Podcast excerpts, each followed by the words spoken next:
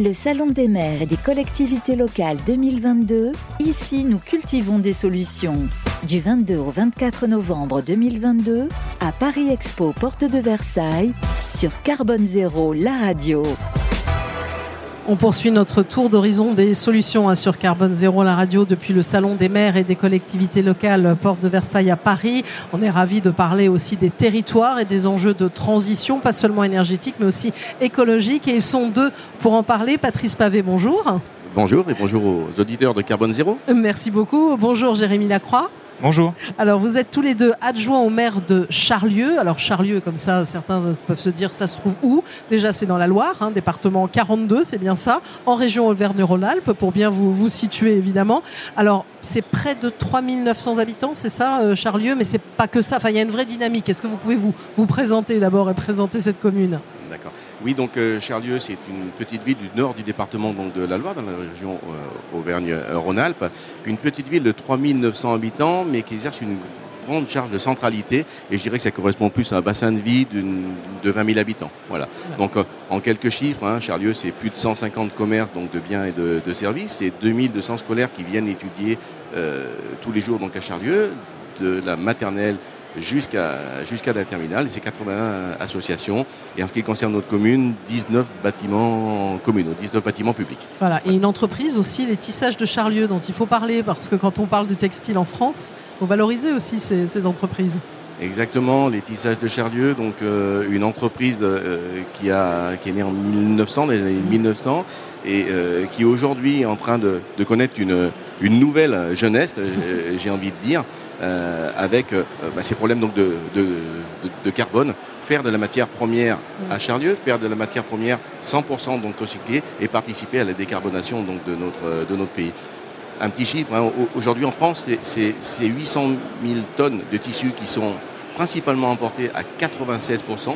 Le coût le bilan carbone de ce, de ce tissu-là, euh, c'est 1 kg de carbone importé, c'est 54 kg de CO2 rejeté. Lorsqu'il est produit en France, lorsqu'il est produit à Charlieu, c'est 1 kg des tissus, 5 kg de carbone. Alors quand on parle de décarbonation, quand on parle de réindustrialisation, effectivement, on est assez fiers à Charlieu euh, d'avoir donc ce type d'entreprise et d'accompagner ce type d'entreprise puisqu'on travaille régulièrement avec les tissages de Charlieu. Voilà, donc un vrai enjeu de décarbonation. Puis on voit une belle dynamique hein, dans, votre commune et on est là pour en parler et, la détailler. On va commencer par parler d'un sujet dont on a parlé peu hein, depuis le début de, ces émissions. C'est euh, la protection de la biodiversité qui est, un vrai enjeu sur lequel euh, vous êtes concentré, si je puis dire, Patrice Pavé. C'est cela, effectivement. La biodiversité, même en milieu rural, c'est quelque chose d'important. Aujourd'hui, mmh. je pense que euh, euh, tout le monde s'en rend compte, cette perte de biodiversité, elle est assez inquiétante. Il faut vraiment mener donc, des actions pour préserver donc, euh, cette biodiversité. C'est indispensable, même dans le milieu rural. Oui, ça ne vient pas si naturellement. quelles sont les actions que, vous menez? Parce qu'on parle beaucoup, et on a, on a, parlé aussi de végétalisation quand on parle des villes, mais il y a besoin aussi de végétaliser aussi dans les communes.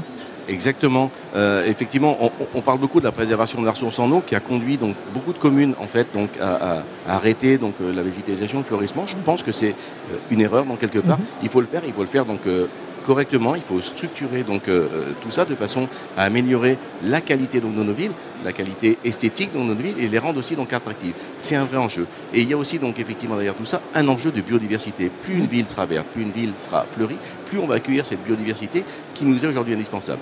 Des actions euh, que nous voulons participatives, c'est par exemple nous avons mis en place un comité de fleurissement pour réfléchir ensemble à comment on peut retravailler tout ça. Nous travaillons actuellement sur un permis de végétaliser, c'est-à-dire donner la possibilité à des citoyens d'occuper donc de l'espace public, un mmh. partenariat avec eux, occuper d'espace public euh, en partenariat donc avec les municipalités. Ça participe aussi donc euh, euh, au fleurissement, ça participe à la préservation de la biodiversité.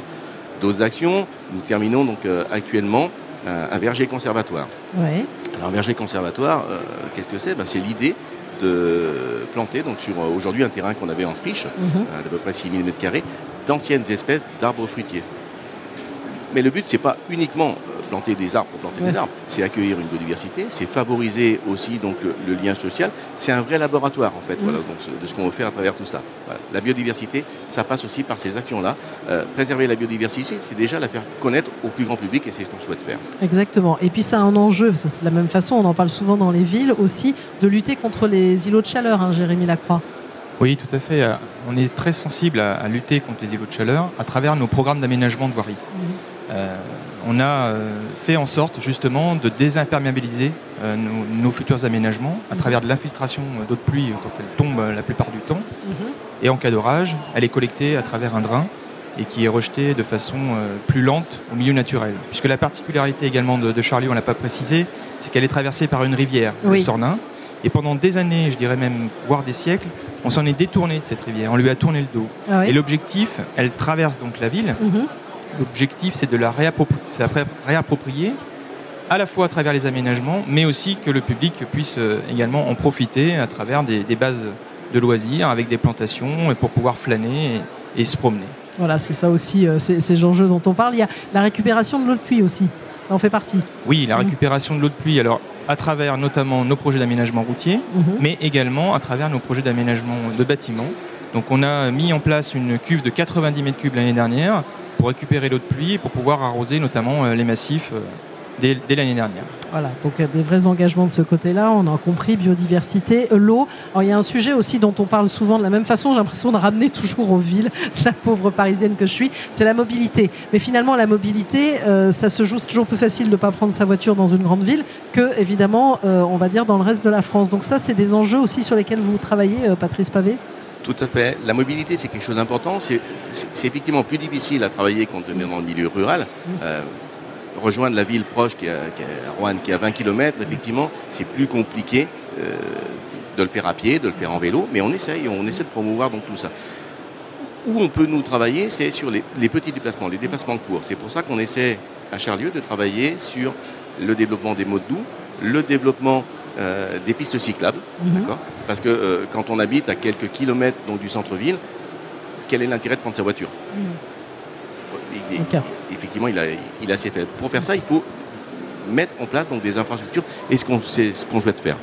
Oui, Jérémy Lacroix. Oui, pour, rebondir un petit peu sur ce que dit Patrice, euh, on a une vraie complexité de gérer le premier kilomètre et le dernier kilomètre. C'est-à-dire que de votre domicile jusqu'au point du transport en commun, on a, deux, arrêts de bus qui font des navettes régulières euh, entre Rouen et Charlieu. Euh, on a cette problématique que la personne, malheureusement, prend sa voiture parce que mmh. descendre à pied sur un kilomètre, c'est trop long et on on passe trop de temps. Et surtout, quand j'arrive à Rouen, à la gare routière, il faut encore que je, passe un quart d'heure à pied. Donc, euh, l'idée, ce qu'on a lancé, on, l'a travaillé avec Patrice, avec euh, la région, on a la possibilité maintenant d'accrocher son vélo derrière le car. Donc, mhm. c'est-à-dire que la personne descend en vélo à l'arrêt de bus, elle accroche son vélo sur le car, et dès qu'elle arrive à la gare routière, elle reprend son vélo et elle va se diriger sur son lieu de travail. Si on veut réussir aujourd'hui à faire en sorte que les gens prennent les transports en commun, il faut qu'on soit compétitif par rapport à la voiture en temps de trajet. C'est l'enjeu. Moi, quand je croise euh, mes amis et je leur dis mais pourquoi tu prends pas le bus, ils me disent mais c'est beaucoup trop long. Voilà, c'est ça. C'est beaucoup trop long. Mm. Donc il faut qu'on trouve des solutions ensemble. Alors il y a un petit effort à faire, hein, je dis pas, hein, il faut se caler par rapport aux horaires de, transport, etc. Mais en tout cas, c'est comme ça qu'on peut proposer des solutions. Et la mobilité électrique, c'est des choses sur lesquelles vous êtes aussi ou, pas? La mobilité électrique, on a des bornes de recharge, on va développer des bornes de recharge sur nos nouveaux parkings on est en train de, réfléchir à ça. Après, moi, je pars du principe que ce n'est pas la collectivité, à un moment donné, de payer euh, la borne, ou en tout cas surtout la consommation. Et j'aimerais bien que peut-être le secteur privé, euh, je ne citerai pas des grandes multinationales, s'investisse un peu mieux comme, comme on l'a fait dans les stations essence sur ces bornes de recharge. On, a eu quelques contacts donc, sur le salon, donc ils nous écoutent effectivement. Euh, Ils nous écoutent. Peut-être que ça va, ça va bouger. En tout cas, vous avez une démarche, vous le dites, hein, Patrice Pavé, très euh, euh, pragmatique, hein, très pratique sur ces sujets-là, avec encore plein d'autres projets, notamment dans les énergies renouvelables? Alors, effectivement, on a un certain nombre de choses qui sont mises en place. Après, aujourd'hui, et on le voit sur, sur, ce, sur, ce, salon, on parle beaucoup donc de décarbonation. c'est quelque chose qu'on a déjà pris en compte, qu'on prend en compte, mais qu'on voudrait faire donc évoluer à travers donc, un, vrai plan donc sur plusieurs, euh, sur plusieurs années. Euh, là, on réfléchit, on a pris donc des contacts pour faire un, bilan carbone donc, de la collectivité. Parce que je pense que ce qui nous manque un petit peu donc aujourd'hui, et je pense que c'est un peu toutes les collectivités, c'est en fait euh, une objectivité donc sur les choses. On n'a pas d'ordre de grandeur ni sur, le, sur, ni sur les quantités, ni sur la temporalité. C'est vraiment dans ce qu'on a besoin. Et ce qu'on souhaite faire, donc, c'est ça. Et effectivement, aller sur les énergies renouvelables avec une contrainte, effectivement. C'est un atout, mais c'est aussi une contrainte, c'est que notre ville est une ville classée.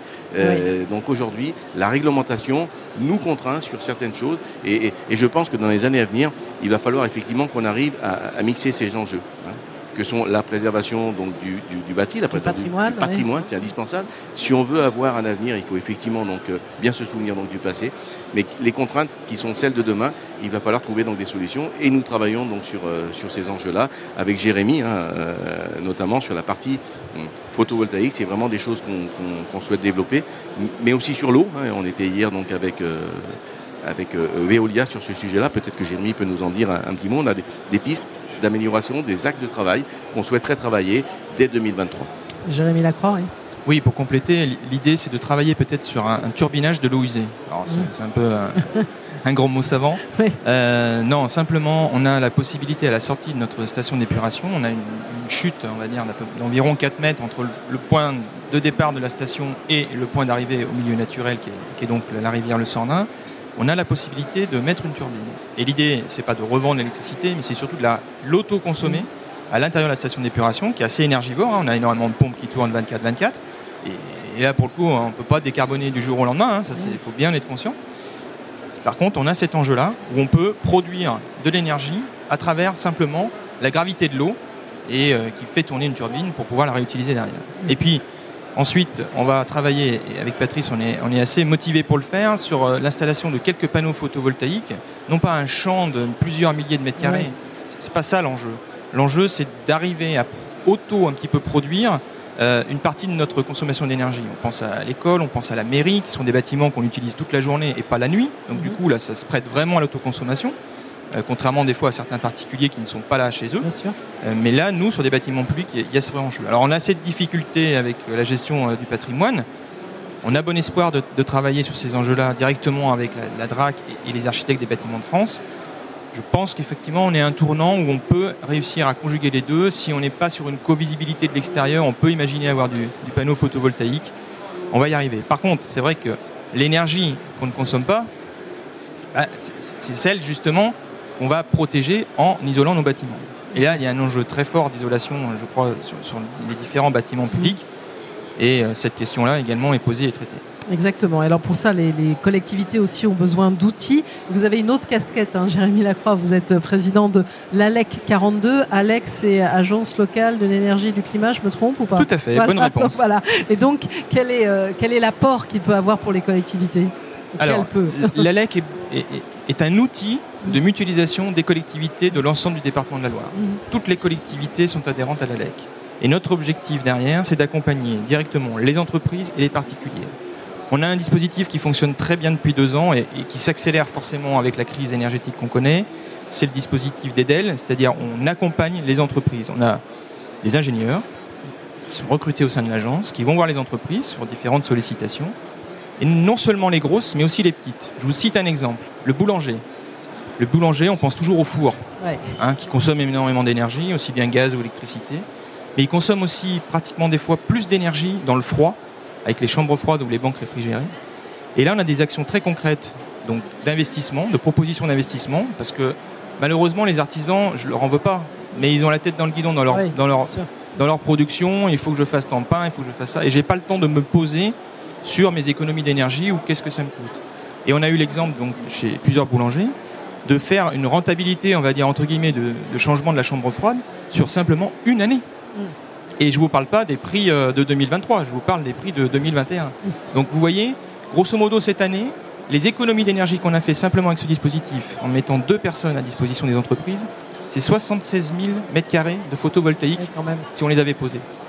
Mm. Donc vous voyez qu'il y a un enjeu assez fort. Et là, pour le coup, on est sur de la vraie décarbonation, puisque ce n'est pas de l'énergie qu'on consomme. On n'a même pas besoin de la produire. on a bien compris que c'est votre cheval de bataille. Alors, on voit bien une vraie, vraie dynamique. Et pour tout ça, et on ne cesse de le répéter aussi hein, sur Carbone Zéro, la radio, il faut de la pédagogie. Et vous, vous formez des fresques du climat, c'est ça, euh, Patrice Pavet? Effectivement. Aujourd'hui, ce qu'il faut, c'est rendre acceptable tout ça. Les, contraintes qu'on a maintenant, bien sûr que c'est des contraintes, mais demain, ça sera pire. Donc, il faut l'expliquer et il faut arriver à, donner une lisibilité pour réécrire dans quelque chose. Et un des outils qu'on utilise, c'est la fresque du climat. Donc, euh, euh, demain soir, nous allons organiser la quatrième fresque du climat. Donc les élus ont déjà été sensibilisés. Jérémy a, participé donc à la fresque du climat. Notre maire Bruno Bertelier a participé aussi donc à la fresque du climat. Notre souhait c'est de sensibiliser les élus, mais on ne réussira pas sans le plus grand nombre. Il faut vraiment que, chacun se rende compte. On a l'impression aujourd'hui de connaître beaucoup de choses sur le changement climatique la fresque, c'est vraiment un outil important. Et cette sensibilisation auprès du grand public, pour tout ce qu'on vient de citer, pour toute la biodiversité, c'est quelque chose qu'on a du mal même à toucher, même dans le milieu rural. Et pourtant, c'est une réalité. Euh, l'énergie en fait partie. L'eau, tous ces sujets-là, il faut arriver à trouver quelque chose pour communiquer. vraiment, c'est un bel outil et c'est ce qu'on essaie de faire effectivement. Voilà, et qui euh, éclaire beaucoup en trois heures. Donc, c'est l'efficacité aussi de la fresque du climat. Merci beaucoup, en tout cas, à tous les deux, hein, Patrice Pavé et Jérémy Lacroix, tous deux adjoints au maire de Charlieu, d'avoir mis en avant cette commune. On voit qu'elle est très engagée. C'est important aussi sur ce salon des maires et des collectivités locales hein, sur le plateau de Carbone Zéro, la radio. Merci. Merci à vous. Le Salon des maires et des collectivités locales 2022, ici nous cultivons des solutions. Du 22 au 24 novembre 2022, à Paris Expo, porte de Versailles, sur Carbone Zéro, la radio.